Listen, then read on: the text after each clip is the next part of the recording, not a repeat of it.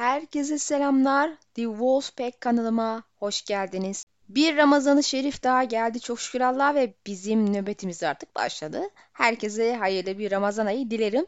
Konuya girmeden önce bana destek olan abonelerime teşekkür geleneğimizi yerine getirelim. Sena Doğan, Ferhan Evgin, Hakan Öksüz, Taha, Muhammed Öztürk, SKÖ, Abdullah Er Yılmaz, İlhan Karayel, Serhan Varol, Umut Can Dikenyol, Kadir Işık ve Veysi Genç. Hepinize canı gülden teşekkür ederim. Enişten sevgilerimi gönderiyorum. Bu hafta 6. kitaptan savaşlarla devam edeceğiz. İki video öncesini hatırlıyorsunuz eğer Martin Fırtınalar Savaşı'nı yazma kararı almıştı. Bu da Fırtına Burnu'nun ele geçirili şeklini anlatan olaydı ve buna ek olarak Ariane Pov'un öğrendiğimiz yaklaşan bir başka savaşı daha göreceğimizi söylemek mümkün. Genelde bu savaş çelik savaşı olarak hayran arasında geziniyor ama diğer ismi de fırtınalar savaşı. Yani temelde fırtına topraklarında iki ayrı savaş var ve ikisi de fırtına burnunu ele geçirmekle ilgili. İki savaş içinde söylenecek şeylerin bir iki noktadan yola çıkarak yapılan yorum ve mantıklardan ibaret olacağına şüphe yok çünkü elimizde bu konuda fazla bilgi yok. John Connington ve Ariane Povlar bu konuda yeterli ipucunu vermiyor. Bilhassa ikinci savaşta konuşulacaklar Reddit'ten El Chris 24'ün yazdıklarına dayanmaktadır. İngilizce aslına bakmak isteyen için başlığın bağlantı adresini yine video altına vereceğim. İlk savaşta kalenin kurnazlıkla ele geçirildiği söyleniyordu. Buna eski videolarımda şöyle yüzeysel geçmiştim. Ruz'un Hornalı ele geçirdiği Truvat atı taktiği kullanılacağına dair yaygın bir görüş var. İlk önce kalenin son olaylarını kısaca bir hatırlayalım. Bildiğiniz üzere Ren öldükten sonra kale gölge bebek büyüsüyle kale muhafızının öldürülmesiyle Stannis'in eline düşüyordu. Mantıken yazar Stannis'in sınırlı sayıdaki gücünü bu kalede bir savaşla eritmek istememiş olsa gerek. Zaten zaman da sınırlı. Kale dediğin 3 günde düşmez savaş veya kuşatmayla. Bu sebeple Stannis tarafının kurnazlığı da bu büyü işi oluyor. Kaleden sorumlu baş öldürülünce kalede doğrudan düşmüş oldu. Daha sonra Karasu Savaşı gerçekleşir ama kaybedilir. Stannis geri döner ve sonra kuzeye gitmeye karar verir.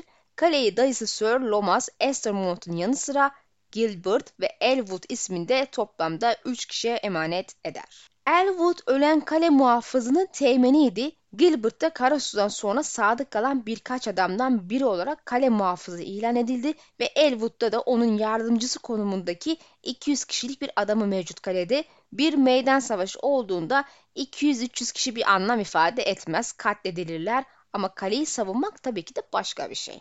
Stannis'ten sonra Tyrell'ler güçlerinin yarısını alarak buraya kuşatmaya gelmişlerdi ve her zamanki gibi başarısız olarak Mergry meselesi peyda olunca ayrıldılar. Geriye bir adamıyla simgesel bir birlik bırakır ama bunun sayısını tabii ki bilmiyoruz. Sadece az olduğunu biliyoruz. Sanırım kesin olmamakla beraber bin gibi bir sayı olabilir. Arkadan da John Connington ve altın mürettebat 10 bin adamı ve filleriyle geldi. Şimdi kalenin bir meydan savaşıyla düşmeyeceği açık. Truva atı taktiğiyle bu nasıl başarılır? Horonalı Rus içerideki paralı askerlerle anlaşır. Birlikte sözüm ona bir çatışma sonucu esir olan kuzeyleri alıp kaleye sokar. Onlar da bir gece dışarı çıkar. Kalede zaten çok az bir adam vardı. Yanlış hatırlamıyorsam 100 falandı. Hepsi öldürür, kapılar açılır ve Ruz içeri girer. Lomas Estermont'un elindeki 200 veya 300 adamıya çıkıp 10 bin adamlık Aegon'un birlikleriyle savaşmaya yeltenmeyeceği zaten bariz olandır. Uzun vadede belki kuşatmaya düşebilirdi ama buna da vakit yok. John Connington ve Aegon kaleye girmeyi nasıl başardı? Mantıken Truva atı taktiği kendi adamlarını esir olarak içeri sokmakla başarıya ulaşılacak bir şeydir ama kaledekiler savunma savaşı veriyor ve ellerinde dikkate değer bir güç olmadığı için herhangi bir küçük çatışmaya dair göze alamazlar ki bunun kendi içinde de bir anlamı zaten yok. Yani durum ne olursa olsun durduk yere adamlarını içeri sokmaları mümkün görünmüyor. Onları ikna edecek bir şey yok gibi içeriden adam devşiremezler. En azından gönülde öyle gözüküyor. Buradaki Tyrell birlikleri işin anahtarı olabilir. Savaş gemileri daha sonra kuşatma devam edebilir mantığıyla oradan alınıp menzile gönderilmişti. Malum orada da demir adamlar sorunu var. Mantıken sonra devam edebilecek bir kuşatma için birlik bırakmanın da bence anlamı yoktur. Onların gemi desteği olmadan kuşatmayı uzun süre devam ettirmesini bekleyemeyiz. Özellikle de kış geliyor havalar soğuyorken. Neticede kendilerinin de yiyecekleri sonsuz değil. Baratheonlar deniz yolu ikmal yapabilirler ama Tyrell'ler karadan biraz zor ikmal yapabilirler. Çünkü ortalık da karışık ve menzil de birazcık karışmış durumda ve her an bir yerlerden sürpriz saldırı da yiyebilir. Azıcık bir şeyler neticede. Yani bence oldukça gereksiz bir hareket ama yazar açısından lazım olan bir hareket. Quora sitesinden Jacob Chen oldukça hoş bir fikir öne sürmüş. Muhtemelen Aegon tarafının ilk hedefi zaten Tyrell birlikleri. Onları darmaduman etmeleri mantıklı olan ancak sonrasında kaleye odaklanabilirler. John Connington ve Altın Mürettebat gelip onları yok ettikten sonra kendilerinin Kral Stannis tarafından kiralanıp buraya gönderildiği yalanını atarak ikna etmeyi başarabilirler. Eğer hatırlarsanız Stannis gerçekten de birlik kiralamak istiyordu ve tercihen altın mürettebat istiyordu son kitapta yayınlanan Pov'da.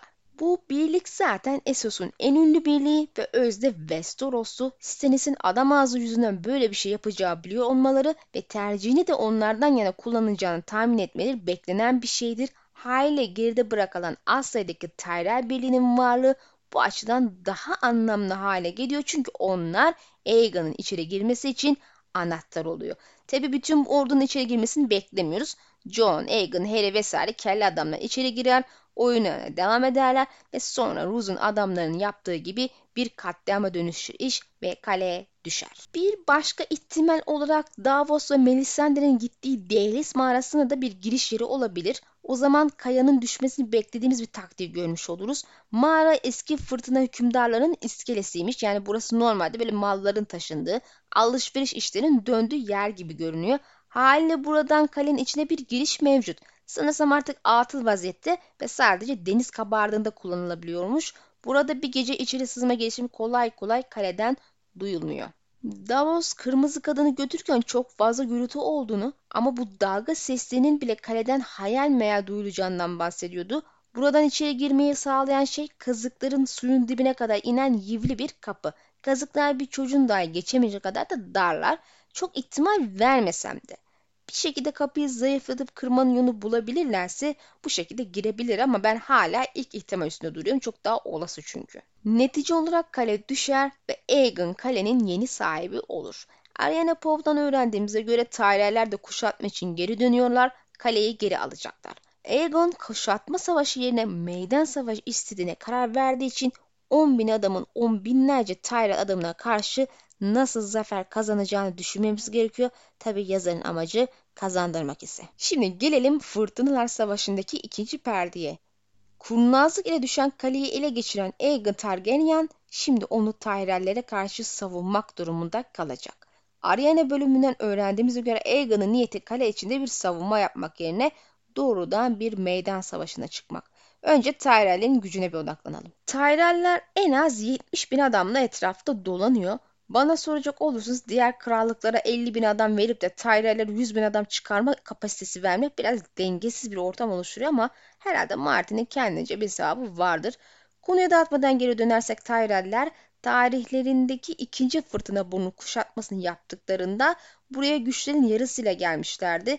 Kalan da kralın şehrinde kalmıştı. Daha sonra kızı için geri dönmüş ve şimdi tekrar geliyor kesin olmamakla beraber muhtemelen yine güçlerin yarısıyla geliyordur. Yani Aegon'un karşısında en az 25 ila 35 bin kişilik bir ordu olacak. Bu şekilde baktığımızda Aegon'un kalede savunma vermek yerine meydan savaşına çıkması çok da akıllıca görünmüyor. E çünkü oldukça dengesiz bir sayı söz konusu. Yani şartlar çok da lehine görünmüyor. Tabi daha önceki videomda da belirttiğim gibi az kişi çok kişi galip gelebilir. Neticede iyi bir komutanlık, iyi silah, taktik ve ilahi bir yardımla bu iş halledilebilir. Tyrell'ler Karasu Savaşı dışında gerçek anlamda bir savaş görmüş değiller. Yani düşmanlara nazaran daha az tecrübeliler. Tabi orduyu önderlik eden komutanlar da çok önemli. Maalesef bu konuda Aegon bir tarafı birazcık zayıf kaçıyor. John Connington'ın geçmişte liderlik ettiğini bildiğimiz tek savaşı kaybettiği gibi başka bir deneyimi olmadı dişe dokunur ve altın mürettebatın başındaki Harry'den de John çok memnun değil. Yani komutanlığı pek bir şüpheli. Lakin Tyrell'lerin yanında Lord Tarly gibi bir adam var. Her açıdan tecrübeli ve diyarın en iyi komutanlarından biri olarak nam salmış. Yani üstünlük bana kalırsa bu şekilde baktığımızda Tyrell'e de görünmekte zaten. Tabi Lord Mace'in yanında onun da getireceğini farz edersek ki muhtemelen getirir. Getirmezse eh o zaman elinde 100 bin ordu dahi olsa Mace'e karşı mücadele etmek umutsuz bir vaka değildir. Aksi halde karşı taraf için durum sıkıntılı.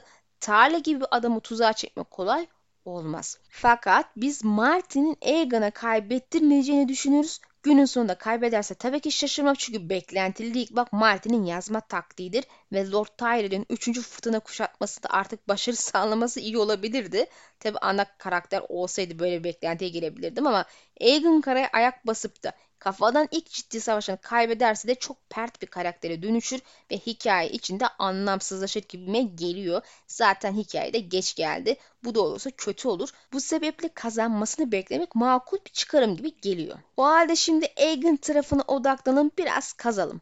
Aegon'un 10 bin adamı ve iki düzine fili var. Altın mürettebat savaşmak konusu oldukça tecrübeli insanlardır. Essos'ta sürekli savaştıkları için her şekilde düşmanından daha deneyimliler ve tabii ki daha disiplinliler. Altın mürettebat güçlükler karşısında ne kadar azimli olduğunu bu noktada kanıtlamıştı.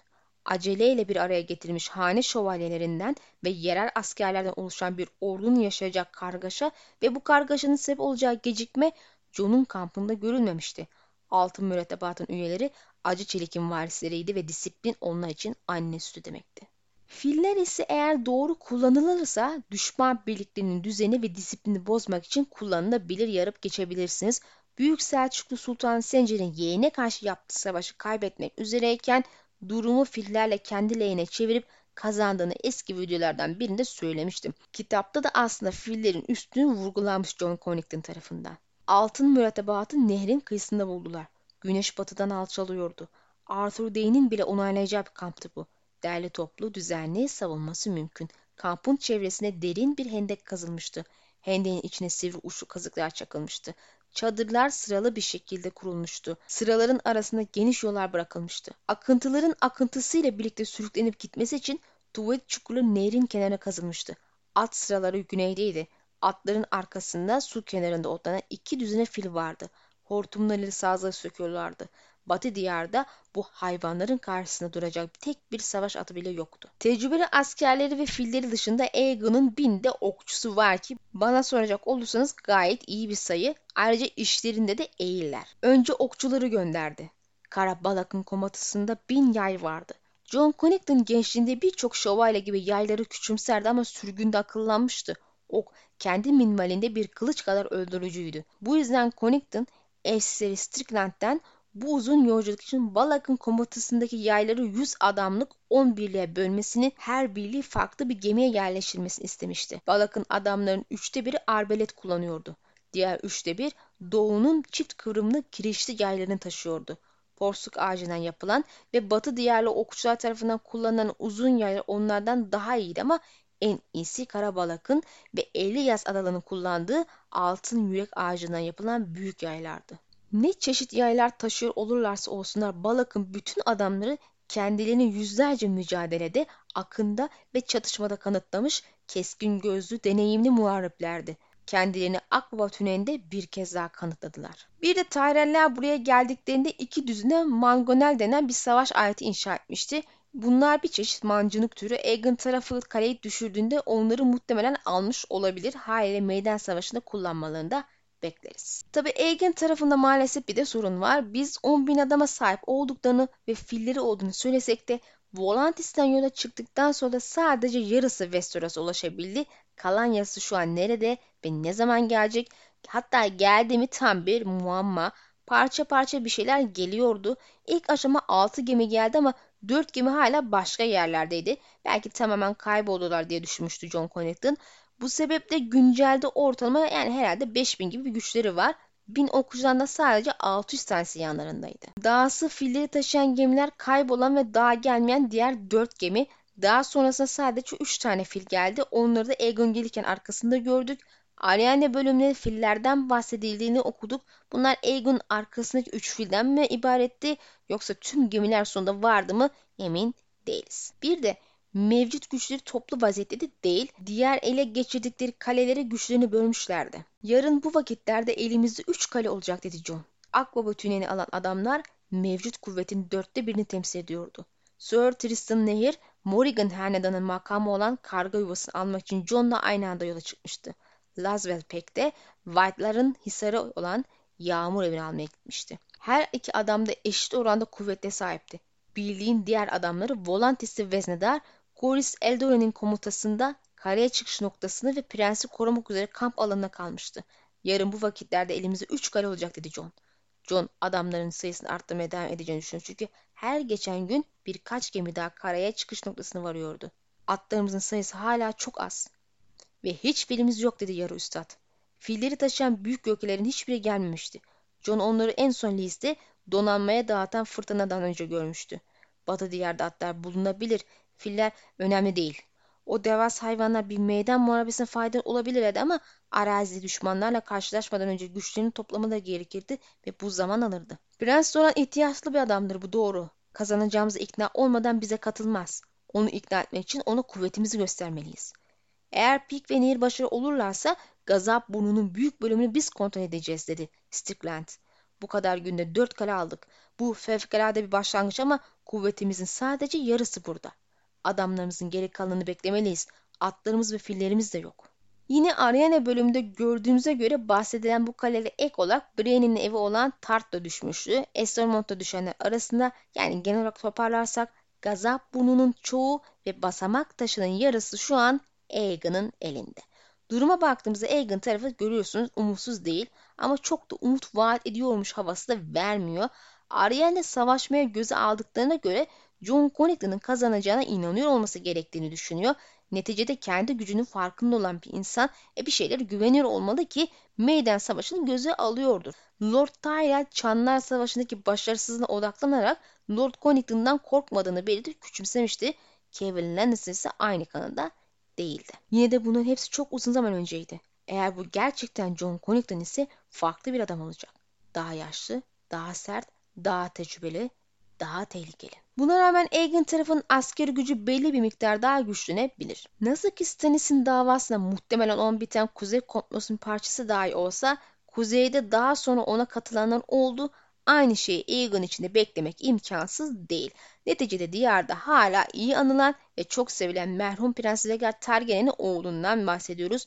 Diyar hali hazırda yeni büyük bir savaşın eşinde özellikle de menzilde işler karışacak gibi ve taç topraklarında da durum daha iyi değil. Cersei'nin akılsızca hamleleri var olan derme çatma ittifakları yıkmaya yönelik sonuçlar doğuracağı benziyor.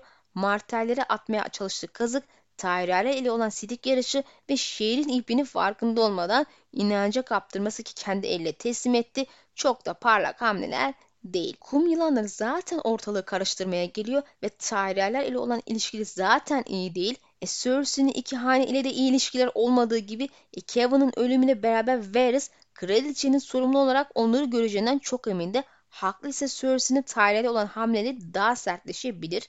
Varys birilerinin doğunu suçlanacağından bile bahsediyordu ki muhtemelen bunda parmağı olacak. Neticede Lannister'lar daha fazla düşman kazanma yolunda ilerlemekte. E zaten çok da sevdiklerini iddia edemeyiz hali hazırda. E Varys'in bu konuda elinden geleni yaptığında da zaten şüphem yok. Tyrell'lerin menzildeki hakimiyeti de evvelden beri hep sorgulanan bir durumdu. E demir adamların eylemleri bu, rahatsızlığı daha da güçlendirebilir ve bazı kayıplar bazı kopuşlara sebep olabilir. Hatta biliyorsunuz ki Sem'e göre Eskişehir düşerse diyarda hızlı parçalanmaya gideceğinden menzildeki haneler de kendi kafalarına göre taraf seçebilirler. Yani evet menzilde 100 bin kişilik bir ordu çıkar ama bu askerlerin hepsinin tek bir tarafın gücünü arttıracağını kimse söylemedi. En az iki, belki de üç tarafa yayılan bir seçim söz konusu olabilir haneler içinde. E bunlardan bazıları da Aegon'a katılabilir. Altın mürettebattaki Laz Peak isimli menzil kökenli sürgün lord, Mestyrel'in menzildeki gücünü hayal ettiği gibi olmayabileceğini bir asır sonra bile hala oralarda dostları olduğundan bahsediyordu. Zaten hatırlarsanız ilk kitapta da Varys ve Illyrio birileri ile iletişim halindeydi. Mektuplar vesaire göndermekten bahsediliyordu. E, Aegon'un tarafına çekmek amaçlı hamleler yaptığı zaten belli. E, Tyrion da diyarda onu destekleyecek kişiler olduğundan bahsetmişti. E, diğer yandan Arianne ve Daemon'da eğer büyük bir kaleyi ele geçirirlerse diyarın artık onları ciddi alacağından ve Lannister'ı sevmeyenlerin bazıları onların sancaklarına katılacağından bahsediyordu ki bu kale tabii ki de fırtına burnu. E, Lannister'a olan nefret ve öfke Baratheon'un içler acısı durumu gibi etkenler de eklenince Rhaegar'ın oğlu Aegon demir taht için desteklenmek adına çok parlak bir aday gibi görülebilir birçoğun gözüne. Üstüne Doran Martin de bu kişinin yeğeni olduğunu ikna olursa veya şartlar onu bu oğlanın kucağına iterse Aegon her şekilde geldiğinden daha güçlü ve üstün bir durumda olacaktır. Tabi bu rüzgar onu nereye kadar uçur net bilemiyoruz ama biz şimdilik ilk uçuşa odaklanalım. Başka hangi haneler Aegon'a katılabilir? E kendisinin özde bir Blackfire olması ve ordusunun da altın mürettebat olması dolayısıyla eski Blackfire destekçisi haneler müstakbel Aegon destekçileri olarak görünebilir. Bunlar çoğunlukla küçük haneler ve sayıları da oldukça fazla lakin geçmişte bu desteği vermiş olmalı şimdi Aegon'a destek vereceklerinin teminatı değil. Neticede aradan bir asır geçmiş ama Laswell Pack'in de ifade ettiği gibi altın mürettebatın bir asır sonra bile hala dostları var Westeros'ta bu sebeple bu dostlar Aegon için sancak kaldırabilir ki kaldıracağını düşünüyorum. Ama bunlar kim? Net olarak bilmek çok mümkün değil. Yine de bir tanesini biliyoruz gibi Ariana hanlardan birinde Lord Whitehead'in oğlu ve varisi genç Sir Adam'ın da bulunduğu 50 civarındaki adamın ve genç oğlunun Griffin tüneyinde John Connington'a katılmak üzere kuzeye doğru yola çıktığını öğrenmişti. Bu hanenin tarihi hakkında bir bilgimiz yok. Bu sebeple neden böyle bir karar almış olabilir onu da kestiremiyorum. Ne desem temelsiz sallamak olacak. Lannister nefret deyip geçip gidelim. Basamak taşının yarısını ele geçirdiklerinden bahsetmiştik. Orada korsanlar kol gezmekte ve bunlardan en az ikisinin bizim tanıdığımız kişiler olduğuna dair güçlü görüşler var. Biri Cersei'ye yaptırdığı gemileri çalıp kaçan Auren Waters isimli Velaryon piçi, diğeri Davos'un korsan arkadaşı Lizli Salador Saan. Saan kesin oraya gitti zaten de piç olandan çok emin değiliz ama muhtemelen oradadır. Tabi bu bölgeleri elinde tutmak onlarla savaşı da getirebilir ama Aurelian'a kendisi gibi valileri olan bir akraba oldukları Targaryen taliplisini desteklemek isteyebilir ve dahası kendisi en başından beri Varys ile işbirliği yapıyor olabilir. Gemileri alıp kaçmak bu adamın o an kafasına göre eserek karar verdiği bir şey olmasa gerek. Eğer ileride olabilecekleri hakkında iyi kötü bir teminata sahip değilse de tahtın öfkesini üstüne çekecek bir hamlede bulunmasını beklememek makul bir çıkarım olur. Diğer yandan Salador'da Varys'te Liz'le bir bağlantılı olabileceği gibi Salador umutsuz vakalar hizmet etmekten usanmış durumda ve ona altın kazandıracak işler peşinde. Illyria gibi zengin biri Salador'a arzu ettiği altını ve fazlasını sağlayabilir. Bu işbirliği Aegon'a fırtına topraklığın tam sadakatini de sağlayabilir belki de. Bildiğiniz gibi Edric Storm şu anda Lee's'de ve Sağ'ın adamlarına haber uçusu olanı geri getirebilir. Edric bağlılık yemin edip düştükten kurtularak Robert'ın Marsura fırtına lordu olabilir. Ve fırtına burnunun sadakatini Aegon'a verebilir. Bir parantez açayım. Dikkat ettiyseniz eğer çıkarımlarım doğruysa Jon Snow, Daenerys Targaryen ve bu korsanlar sayesinde Aegon'un denizde savaşacağı savaş gemileri artık mevcut olacak. Her birinin bağımsız savaşabilecek kendi kara ve deniz ordusu var. Aegon'un askeri gücü ileride artacak gibi duruyor zaten. Bu durumda ikinci ejderhanın dansı içinde bir altyapı işareti olabilir. Yani 3 tane tarafın olabileceğine dahil. Konuya dönersek Aegon elindeki 10 bin adamla Tyrell'lere zafer kazanamaz ama doğru komutanlık ve menzil dahil olmak üzere ona katılacak dışarıdan adamlar ve Voltus ile Sağ'ın denizden desteğiyle zafer kazanması muhtemelen görünüyor. Hatta başka yolda yok gibi. Bazıları menzilden geleceği için tarihlerin getirdiği ordu içinde Ankara Savaşı'nda olduğu gibi böyle taraf değiştirenler olabilir savaşın ortasında. Fırtına topraklarından ve diğer yerlerden gelmesi olası diğer askerlerin de vakitinde gelmesiyle beraber Tyrell ordusu iki arada sıkışabilir. Biliyorsunuz sıkışırsanız çokluğunuz nispeten önemsiz hale gelir çünkü hamburger olursunuz öyle olduğunda sizi yerler. Doğu bu savaşta illa katılım sağlamak zorunda değil. Doğrusunu söylemek gerekirse onların tek başına gönderecek asker sayısı bile yeterli olmayabilir. Çünkü elindeki tüm askerleri göndermesini bekleyemeyiz ki çok fazla askerleri de var denemez. Ve Dora'nın ikna edilmesi de şu aşamada çok kolay gözükmüyor. Özellikle bir süre daha başkentte tertipler peşinde olduğunu düşünürsek. Tabi John Connington bir çılgınlık yapıp Arya'nı esir alırsa durum değişebilir. Netice Aegon'un zaferi ona katılacaklara bağlı ve bu da önemli ölçüde menzil içeridekileri bağlı gibi durunuyor. Menzilin mevcut durumu da göz önünde tutulduğunda haneler kolayca gözünü karartabilecek hale gelebilirler ki Varys ve Illyrio'nun haneleri ikna etmek için önden altyapıyı hazırladığını düşünüyorum. E, yıllardır gözüne kestikleriyle diplomatik ilişkiler kurmuş ve ikna etmiş olmalılar. Sadece doğru zamanı bekliyorlardır. Bu sebeple Demir Adam'ın bu topraklardaki olası zaferleri de Aegon'un kaderini etkileyebilir.